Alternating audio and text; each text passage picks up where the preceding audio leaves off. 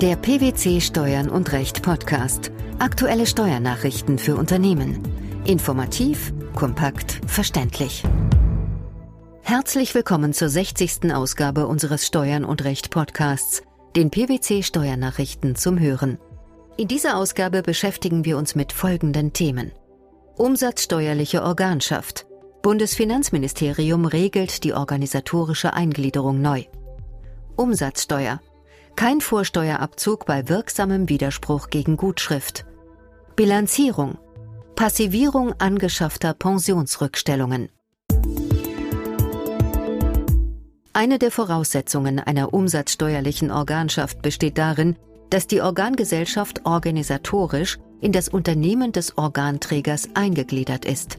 Dies ist allgemein ausgedrückt dann der Fall, wenn der Organträger die laufende Geschäftsführung der Organgesellschaft umfassend kontrolliert und so eine vom Willen des Organträgers abweichende Willensbildung in der Organgesellschaft nicht stattfindet. Hierzu muss der Einfluss des Organträgers jedoch über die Eingriffs- und Kontrollrechte hinausgehen, die ihm bereits aufgrund der Mehrheit seiner Anteile an der Organgesellschaft zustehen. Wie diese Einflussnahme ausgestaltet sein muss, hat der Bundesfinanzhof in den letzten Jahren weitgehend neu definiert. Die betreffende Rechtsprechung wurde nun vom Bundesministerium der Finanzen in einem Schreiben vom 7. März 2013 in drei Fallgruppen zusammengefasst und der Umsatzsteueranwendungserlass entsprechend geändert.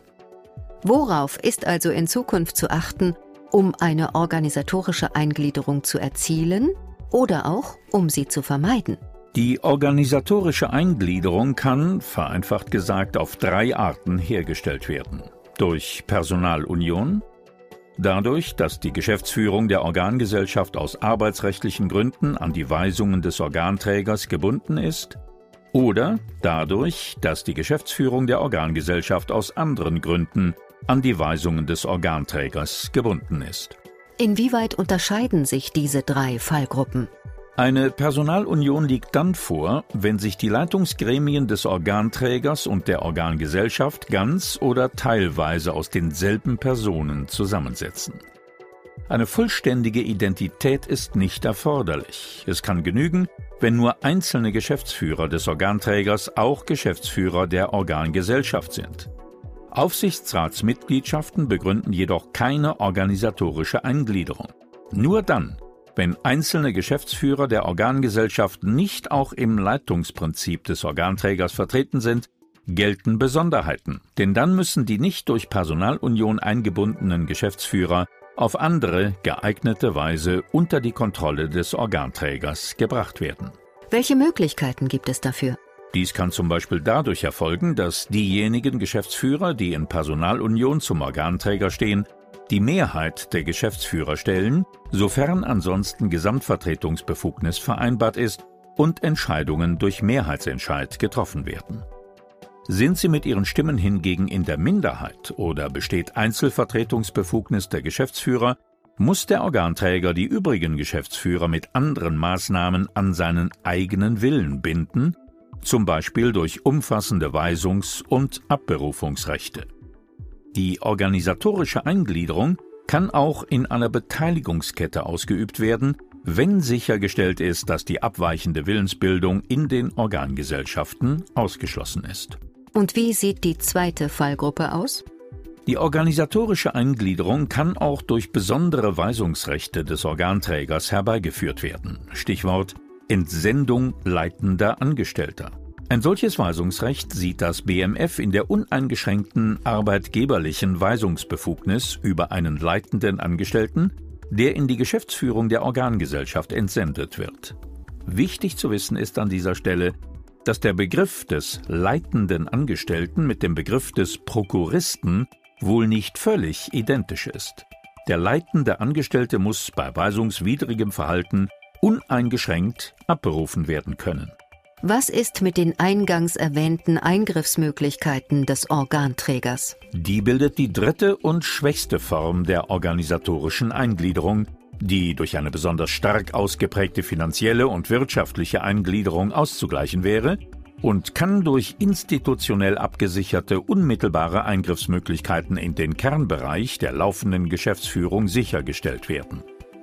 Dies setzt aber voraus, dass der Organträger durch schriftlich fixierte Vereinbarungen in der Lage ist, Dritten gegenüber seine Entscheidungsbefugnis nachzuweisen und den Geschäftsführer der Organgesellschaft bei Zuwiderhandlungen gegen seine Anweisungen haftbar zu machen. Das Schreiben nennt als Beispiel für solche Vereinbarungen eine Geschäftsführerordnung oder eine Konzernrichtlinie. Ein Beherrschungsvertrag, nicht aber ein Teilbeherrschungsvertrag oder eine Eingliederung soll aber regelmäßig genügen, um eine organisatorische Eingliederung zu gewährleisten.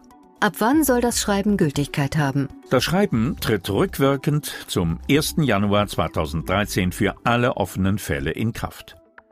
Organkreisen, deren Mitglieder sich bis einschließlich 2012 übereinstimmend auf die alte Regelung im entsprechenden Abschnitt des Umsatzsteueranwendungserlasses berufen haben, räumt das BMF eine Übergangsfrist bis zum 31. Dezember 2013 ein. Diese Frist sollte dazu genutzt werden, die innere Struktur des Organkreises an die neue Regelung anzupassen. Welche Empfehlungen lassen sich gemäß diesem Schreiben für die Praxis aussprechen? Die Zusammenfassung des gegenwärtigen Rechtsstands durch das BMF ist zu begrüßen. Jenseits von Fällen, in denen Personalunion herrscht, denn nur in diesem Zusammenhang hat das BMF eine Regelung getroffen, ist nicht völlig klar, ob eine mittelbare organisatorische Eingliederung zulässig ist. Es ist zudem fraglich, ob die Rechtsentwicklung durch den BfH bereits an ihr Ende gekommen ist und das Schreiben mehr sein kann als eine Momentaufnahme. In seinem Urteil vom 7. Juli 2011 in der Rechtssache VR 53-10 ließ es der BfH ausdrücklich offen, ob er an seiner bisherigen Rechtsprechung festhält nach der sich die organisatorische Eingliederung ohne Möglichkeit zur Willensdurchsetzung auch daraus ergeben kann, dass eine vom Organträger abweichende Willensbildung in der Organgesellschaft ausgeschlossen ist. Seitdem hat er sich zu dieser Frage nicht mehr geäußert. Sollte er sich in einem späteren Urteil gegen seine bisherige Rechtsprechung entscheiden, würde das die Anforderungen an die organisatorische Eingliederung verschärfen denn dann müsste der Organträger effektiv in der Lage sein, seinen Willen in der Organgesellschaft umzusetzen. Das würde vor allem Gestaltungen der dritten Kategorie in Frage stellen. Steuerberater Martin Diemer, Manager bei PwC in Stuttgart, empfiehlt deshalb, Unternehmen sollten ihre umsatzsteuerlichen Organschaften hinsichtlich der Erfüllung der Eingliederungskriterien überprüfen. Über die umsatzsteuerlichen Anforderungen des BMF-Schreibens hinaus sind in regulierten Branchen bestehende aufsichtsrechtliche Einschränkungen zu beachten. Zum Beispiel ist es im Finanzdienstleistungssektor nach Ansicht der Bundesanstalt für Finanzdienstleistungsaufsicht unzulässig, dass die übergeordnete Gesellschaft einem ihr nachgeordneten Kreditinstitut Weisungen in Bezug auf dessen Tagesgeschäft erteilt. Aus gesellschaftsrechtlicher Sicht ist zu beachten, dass ein Leitungsorgan einer Gesellschaft der Organhaftung nach dem Aktiengesetz unterliegt. Das Leitungsorgan muss bei unternehmerischen Entscheidungen also stets zum Wohle der Gesellschaft handeln. Daher sind für das Leitungsorgan auch mögliche Haftungsrisiken zu bedenken, wenn es bei seinen unternehmerischen Entscheidungen auch Interessen der Muttergesellschaft verfolgt und diese mit den Interessen der Tochtergesellschaft kollidieren.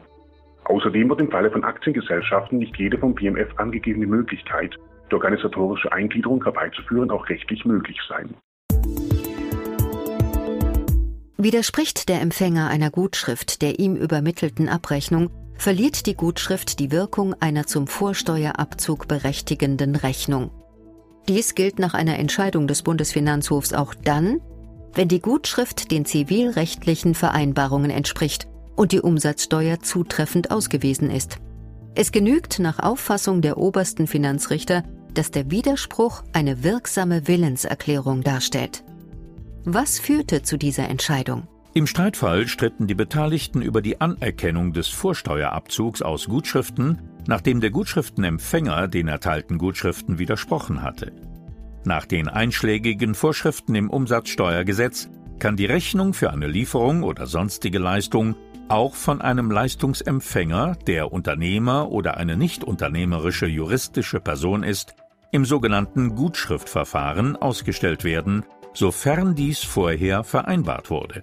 Die Gutschrift verliert allerdings die Wirkung einer Rechnung, sobald der Empfänger dem ihm übermittelten Dokument widerspricht. Warum ist das so? Nach einer unlängst dazu ergangenen Entscheidung des Bundesfinanzhofs stellt der Paragraph 14 Absatz 2 Satz 3 Umsatzsteuergesetz dem Wortlaut nach allein auf die Tatsache des Widerspruchs im Sinne einer wirksamen Willenserklärung ab und darauf, ob die Gutschrift zivilrechtlichen Vereinbarungen entspricht und ob sie die Umsatzsteuer zutreffend ausweist. Eine Beschränkung des Widerspruchsrechts für solche Fälle bedürfte nach Ansicht der obersten Finanzrichter einer gesetzlichen Regelung. Es sei Sache der am Leistungsaustausch beteiligten Unternehmer, sich über die Frage der Richtigkeit der Gutschrift auseinanderzusetzen und gegebenenfalls eine neue Abrechnung, sei es durch Gutschrift oder Rechnung, herbeizuführen. Zu welchem Fazit führte dieses Urteil? Aus einer Gutschrift, die ihre Wirkung als Rechnung verloren hat, kann kein Recht zum Vorsteuerabzug begründet werden. An dieser Rechtsprechung hält der BfH auch hinsichtlich der Neufassung der oben genannten Gesetzesstelle im Umsatzsteuerrecht fest. Sie hat in der hier maßgeblichen Frage zu keiner Änderung geführt. Der Bundesfinanzhof hat zur Bewertung einer Pensionsrückstellung nach der entgeltlichen Übertragung der Pensionsverpflichtungen im Rahmen eines Betriebserwerbs Stellung genommen. Mit welchem Ergebnis? Betriebliche Pensionsverpflichtungen aufgrund einer sogenannten Direktzusage sind nach dem Urteil des BfH bei demjenigen Erwerber, der die Verbindlichkeit im Zuge eines Betriebserwerbs übernommen hat, nicht mit dem besonderen Teilwert, sondern als ungewisse Verbindlichkeit auszuweisen. Auch an den nachfolgenden Bilanzstichtagen sind die Pensionsverpflichtungen dann mit ihren Anschaffungskosten oder ihrem höheren Teilwert zu bewerten. Im aktuell entschiedenen Fall stritten die Beteiligten anlässlich eines Betriebserwerbs über die Bewertung einer Pensionsrückstellung nach der entgeltlichen Übertragung der der Rückstellung zugrunde liegenden Pensionsverpflichtungen. Außerdem war strittig, ob nach Beendigung der Organschaft ein Verlustrücktrag in das letzte der Organschaft vorangegangene Jahr möglich ist. Beide Fragen wurden durch das BfH-Urteil beantwortet.